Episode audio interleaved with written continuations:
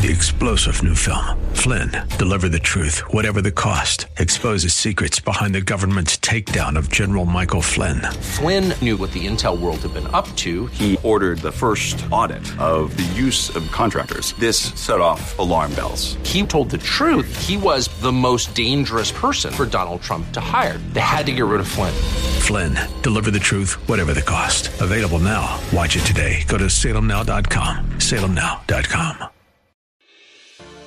Welcome to this KGNW broadcast special, Heart of the City. Pastors, ministry leaders, and churches have received a call to serve their communities with the love and compassion of Christ. The call is from God's heart to the heart of the city. Well, this is Heart of the City. My name is Chuck Olmstead. I'm the director of local ministries here at KGNW, and uh, thank you for joining me today. I love uh, sharing the stories and the testimonies of people who have come to faith in Jesus Christ. And every story is unique. Uh, that is what's so wonderful about our Lord is that there's no cookie cutter with him. He is personally involved in people's lives, and uh, he takes a personal interest in you, and he works in people's lives in in incredible ways. And uh, with me today, uh, I have uh, Pastor Hylan Slobodkin. He's the pastor of Beit Tikvah House of Hope over in Newcastle. Welcome this morning. Thanks, Chuck. You actually pronounced my name correctly. well, excellent. Well. Uh, we've known each other for a few years. You've been on the air on KGNW for coming up at uh, you're coming up on your anniversary of finishing ten years. So almost eleven years. Uh, yeah. You're starting your eleventh year, and Right. you're on at noon on Sundays. Correct. And uh, love listening to your program. Oftentimes, I'm coming out of church and I'm I'm hearing Rabbi uh, at noon on on uh, Sundays, and love listening to the program. So. Uh, if you're hearing this today and uh, you want to get some great teaching, uh, noon on KGNW every Sunday, Beit Tikvah House of Hope. So, Hylan, you were on last week and you were sharing your testimony, and uh, it's such a long one and such an interesting one. I said, let's let's uh, continue this uh, today. So, let's go back just briefly. You you were you grew up in a a, an, a Jewish home, but not an Orthodox home and uh, then uh, you met a girl, and we'll start there. She, her name is My name is Rita. Rita, and and you ended up uh, dating and then getting married. Uh, when? Correct. We got married uh, August 1968 in a synagogue in Los Angeles. Yeah. Uh, Congregation B'nai David Synagogue. We didn't know the Lord. We were as lost as lost could be. We were part of the hippies of the 60s, and I grew long hair and a beard, and we were doing drugs and smoking marijuana. And then we heard uh, that uh, heard from George Harrison, not personally, and Richard Alpert, who became Baba Ram Dass. You don't need to do drugs anymore. You just need to do yoga and meditate. So we joined an ashram. I wore a turban, and uh, we stopped doing drugs. And we decided to go to India to find a, a guru and, and, and do the real thing. We were serious. And I mentioned this last week, but but both of us were looking for meaning and purpose in life. And I don't know why, but a lot of people are not. They're just sort of. I know that God has placed eternity in our hearts. It says in the book of Ecclesiastes, God has placed eternity in our hearts. I think it's chapter three or four there. Um, and um, so we all have that peace, but I think we, we, we, we shut it down. We, we, we turn it off. And a lot of people I know are just seems kind of shallow. They don't really care about eternal things, about God, about the universe, about the, the answers to the questions that I wanted. Where did I come from? Why am I here? And where am I going? My dad, for instance, you know, I said, Dad, what's going to happen after you die? And he said, Well, let me see. Uh, mm, uh, well, uh, the worms are going to eat my body. I said, Is that it? Yep, that's about it. It's all there is to life. A very sad place to be for me. I, and, and I got there at one point in my search for truth, and I thought to myself, if, if, if there's not more to life, I might as well just kill myself right now. Mm-hmm. Why go on? Why torture myself here in, in this life of pain and agony and, and, and joys and happiness also? But, but do I you just. think? Do you think it, any of that has to do with prosperity? Do you think because of our uh, very- sh- uh, yeah, that, that that's a good question. You know, it's well, it's like why does the gospel succeed in third world countries when here in the U.S. we've got we, it, it doesn't as well, Mm-hmm. it seems, and and the miracles that take place in third world countries, people are hungry. They have very little to work through, very little materialism and prosperity and money and Right. things. So Yeah. uh, that's a good question. Yeah. Um, It's one for another program because we want to hear your story. yeah, yeah. So, so we were looking for something, Mm-hmm. and when we were leaving for India, we had a going away party, and a friend of mine said to me, "So why are you doing this?" And I said, "Doing what?" He said, "You've sold your cars and sold everything you've got, and you bought one-way tickets to London, and you're going to India. What for?" I said, "We're looking for universal truth." And he said, Well, what does that mean? And I said, I have no idea. The words just rolled off my tongue. And we found truth eventually in Switzerland um, at a Christian community called L'Abri. L'Abri means the shelter in French. It was the French part of Switzerland, run by Dr. and Mrs. Francis Schaeffer, Francis and Edith Schaeffer. And they had a Christian community there. Francis Schaeffer, who we didn't know at the time, was an author, theologian, had been a pastor, uh, uh, philosopher, great speaker, and there were eight chalets that we. It was a small community of a. Uh, the the Swiss village had 200 people, 100 Swiss and 100 L'Abri community people. That the L'Abri community had eight chalets that they lived in, and we every night we have a dinner in a different chalet. So every eighth night we got to eat with Francis Schaeffer around his table, and it was it was like a college class, mm-hmm. you know, asking questions, any question about the Bible, about life, about history, geography, evolution, creation, reincarnation, any religion. And Schaeffer had an answer for almost everything. He was brilliant. Well, I Yeah. you know I remember as a young person seeing the movie and also reading the book. How then should shall we live? Correct. That was his course- first right. Yeah, His first film. His first film, and of course that was probably what late seventies that that came out. Maybe It was actually 80s. probably mid 70s. yeah, and uh, just remember that whole time. I remember it well too. Yeah, and then he wrote a, an, another book called "Whatever Happened to the Human Race" with C. Everett Koop, who was the then Surgeon General Mm-hmm. of the U.S., and uh, did a film series on that one as well. Yeah. yeah. So you shared last Sunday or la- last week about uh, you know how you came to faith and really a, a vision from the Lord during during a time where you you felt like during communion you felt like the blood of Jesus dripping on your forehead. Share that just a little bit. Yeah, so we had Thanksgiving dinner in 1970. We we, we arrived on November 12th to this L'Abri community, Christian community in the Swiss Alps. Um, we had just done some some snow camping up in the Alps. I got down, hitchhiked. The guy took us two hours out of his way to L'Abri, and uh, we were there for two weeks, and we had many discussions about life and religion and philosophy and and uh, and the Bible, of course, because the Bible was their their source. And and there was one guy named Os Guinness who gently and lovingly ripped apart our Eastern philosophy, our Eastern religion, Hinduism, and and showed us the better way. And so we were, had all of his head knowledge, and then on Thanksgiving night, uh, 1970, November 26, Dr. Schaeffer's leading in communion, and I didn't know even know what communion was. And I'm sitting on the floor, and he's talking about Jesus dying on the cross and shedding his blood and body broken. And I had a vision. I didn't know it was a vision, but in my mind, I pictured Jesus on the cross. I'm standing at the base of the cross. I'm looking straight up. And when I looked up, a drop of his blood came down and splashed on my forehead. And in my mind, I flinched. I, I was startled by this blood, the weight of the, drop and the splashing. And then I looked up again. It happened again, another drop. And every time I looked up, another drop. I don't know how many times I did that hmm. because it's sort of a timeless kind of a thing. Yeah. Could have been five drops. It could have been twenty-five drops. I don't know, but and then but the blood started to cover my forehead, and in an instant, I knew he died for me. It became all the discussion, all the philosophy, and all the because I had come out, I had been in, in engineering in college. Uh, I had three and a half years of mechanical engineering, and I was I was everything was analytical, had to be measured, and I, I wanted to know answers and all of the discussion we had about the prophecies in the Old Testament and Jesus fulfilling them in the New Testament all of a sudden became very personal. And um, I went up to my wife and I said, Rita, you won't believe this, but I think I'm a Christian. And for a Jewish person, and she was raised Orthodox, and her parents were Holocaust survivors.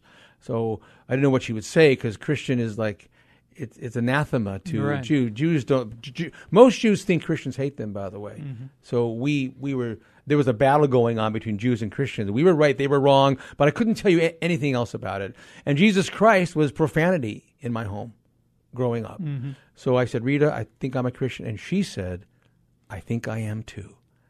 And we were just amazed at each other and walked over to Dr. Schaeffer, said, We think we're Christians. And he put us together with a lady named Sheila Bird. We called her Birdie from New Zealand.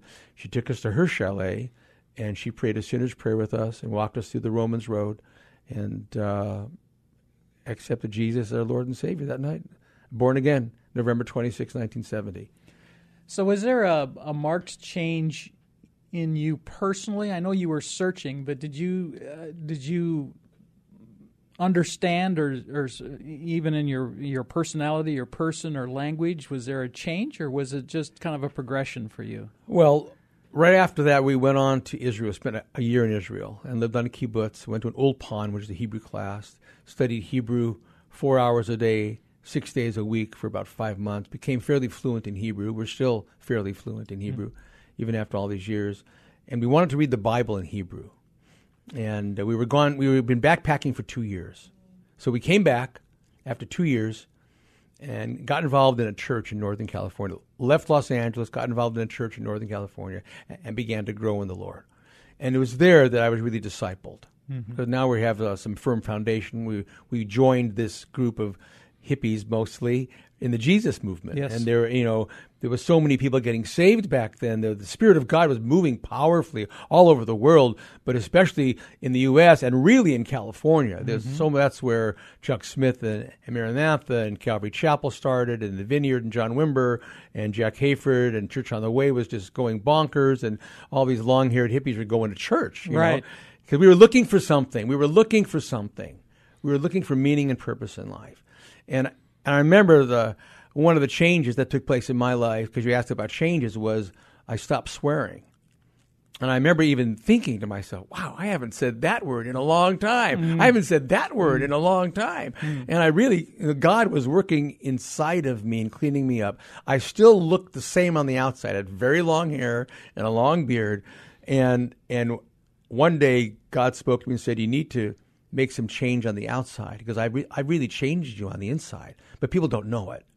So one night, I decided I decided to get a haircut, but I didn't tell anybody. I didn't even tell my wife. Oh wow! So one night, about eleven o'clock at night, she's sound asleep. I uh-huh. sneak out of bed. I go to a friend's house who's a barber, uh-huh. and we cut my hair really short, and I shave my beard. And I, what we did is we, we tied my hair off in a po- in a in a braid. I've got a 12 inch ponytail at home in a mailing tube that I saved it actually. This was uh, June of 1976, and I cut it off and we braided it, and I I got back in bed, but I hung my braid from a piece a thread from a chandelier at my wife's eye height. Oh my! So she got up in the morning to go to work. She was teaching school at the time, and I heard this scream. She comes running back to bed, throws the covers off of me, and there I am, short hair and no beard. Um, and then friends started seeing changes in me after that. They asked me why I cut my hair. I said, well, you know, God is doing a work inside of me, and He told me I needed to let people know that that it, it's also on the outside, and I'm a different person. Um, Galatians 2:20 I am crucified with Christ nevertheless I live yet not I but it's Christ who lives in me but but the life that I live in the flesh I live by faith in the Son of God who loved me and gave himself for me.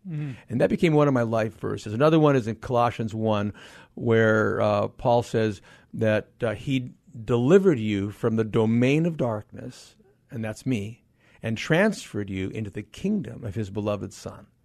I was in darkness. Now I'm walking in the light. Uh, uh, 1 John 1, uh, 9 and 10. If you confess your sins, or is it 8 and 9? If you confess your sins, God is faithful and just to forgive your sins and to cleanse you of all unrighteousness. And if you walk in the light, as He is in the, in the light, uh, you'll have uh, fellowship with the Son.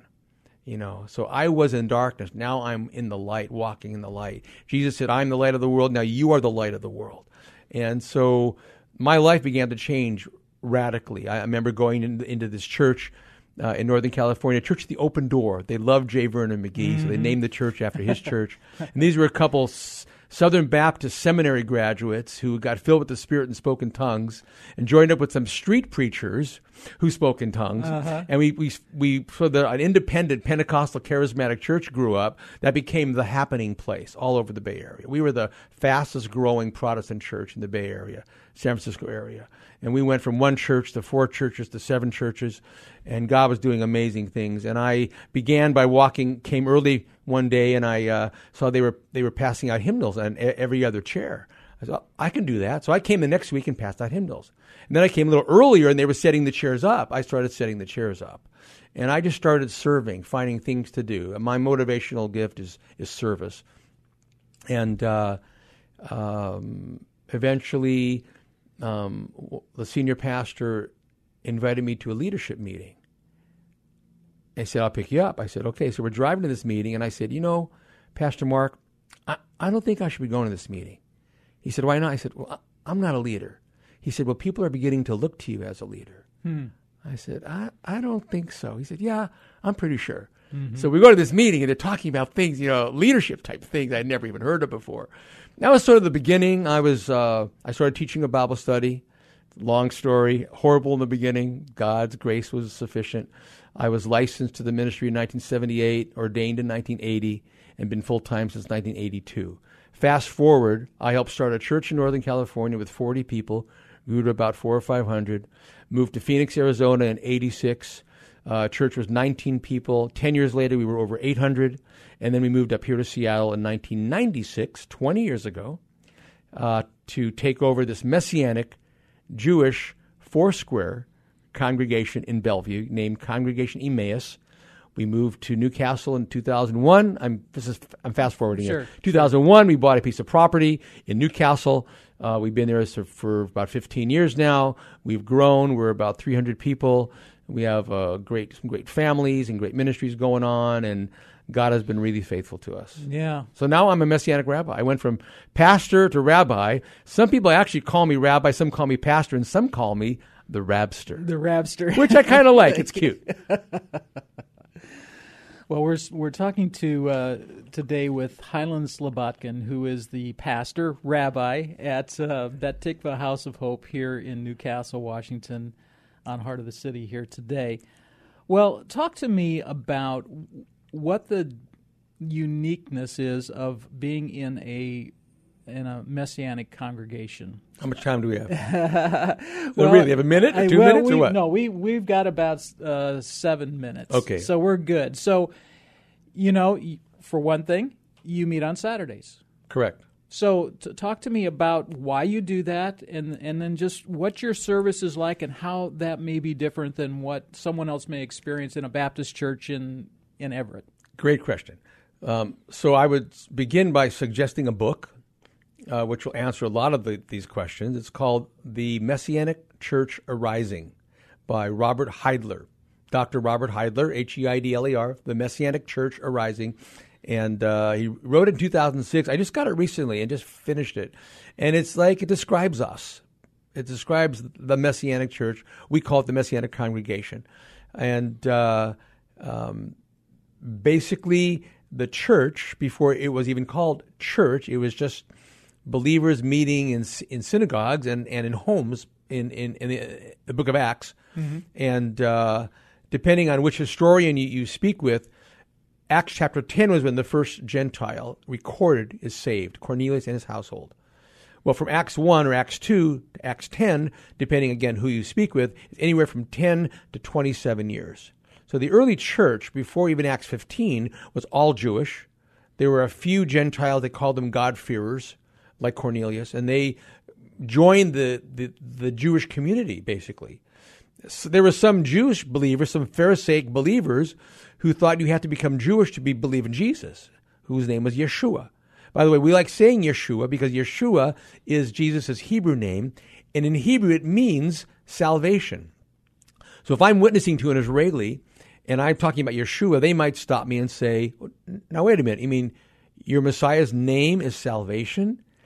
And like a light will go off. Yes, now you're beginning to understand. Mm-hmm. Um, so I love Yeshua because in Matthew 1, uh, the angel came to Joseph and said, Your, your wife Mary will bear a son, and you will name him Yeshua because he will save his people from their sins. Lahoshua is, is, the, is the verb to save. Also sounds like Joshua, mm-hmm. Yehoshua.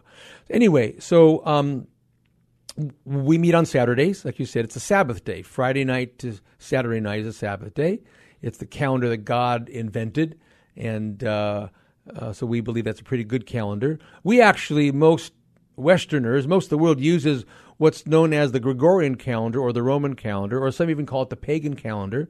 Uh, God gave this other calendar based on the, the, moon, the lunar calendar. Then there's a solar calendar that came in later that was actually um, around the god called Mithras, which was a Persian god uh, picked up by Constantine in the third century, and he actually worshipped Mithras and changed uh, a lot of things. The church began to be, a lot of Gentiles got saved after Cornelius, and in the fourth century, the fourth century, around the Council of Nicaea, Constantine became the emperor of Rome, and he became a Christian. So we think, because a lot of things he did were very anti-Christian, and he was very anti-Semitic. He hated the Jews, and he forbid Jewish people to worship on the Sabbath, forbid them to keep the Torah, and all kinds of other things. Circumcision couldn't have bat mitzvahs or bar mitzvahs. And uh, the church took a radical change away from its Jewish roots and then be, then entered into a thousand years of darkness, became the, the Middle Ages, the Dark Ages. Uh, when Rome fell, the church picked up the political and, and the governmental role and became very corrupt. A lot of us know about the church. The, the, the Roman Catholic Church was corrupt, indulgences, uh, perversion, um, purgatory began in those days. Uh, just a lot of things were going on in the church that made it horrible, and they they killed Jewish villages during the Crusades when they were coming to, to Israel to free the Promised Land from the infidels. They on the way through Europe they they destroyed Jewish villages, just slaughtered Jews. It's horrible stuff. So most Jews think that Christians hate them. And uh, so part of what we're doing is we're restoring the Jewishness of the gospel. Jesus was a Jew. All the apostles were Jewish. In fact, the whole Bible, except maybe Luke, although he would have been a proselyte to Judaism, were written by Jews in a Jewish context, taking place in Israel. Ephesians 2, Paul says that Gentiles um, and Jews are one new man, citizens of the commonwealth of Israel. And in Ephesians 3, Paul says that, that the mystery that's been hidden for long ages past is that Gentiles are now co heirs with, with Jews, mm-hmm. with, with Israel. So this is a piece that we're coming back to. And then um, we're celebrating on the Sabbath, we're celebrating the festivals that God appointed Passover, Pentecost. Um, and then the fall festival. Because we believe the, the spring festivals have been fulfilled in Jesus the fall festivals are going to be fulfilled when he comes again, and he is coming back. Amen. Amen. So, I, I know that's a mouthful.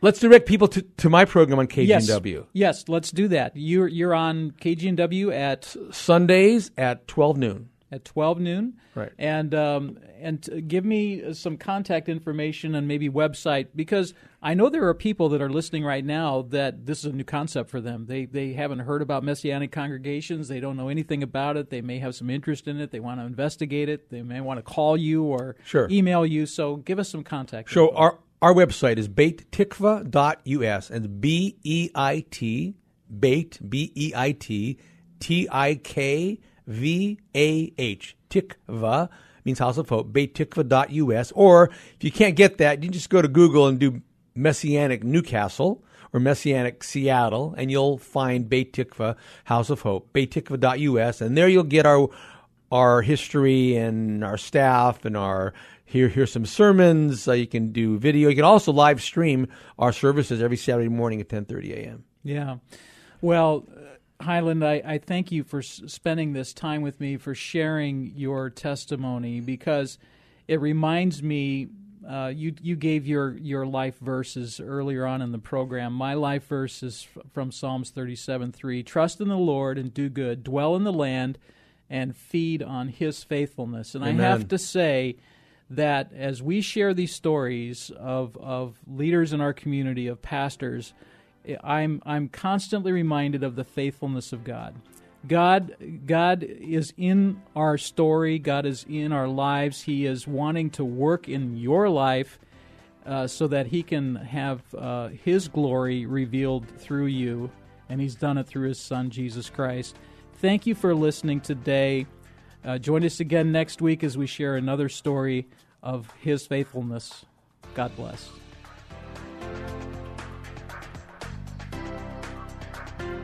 You've been listening to this KGNW special, Heart of the City. For more information about how your pastor or ministry can be featured on KGNW, call Chuck Olmstead at 206 269 6216 or go to kgnw.com.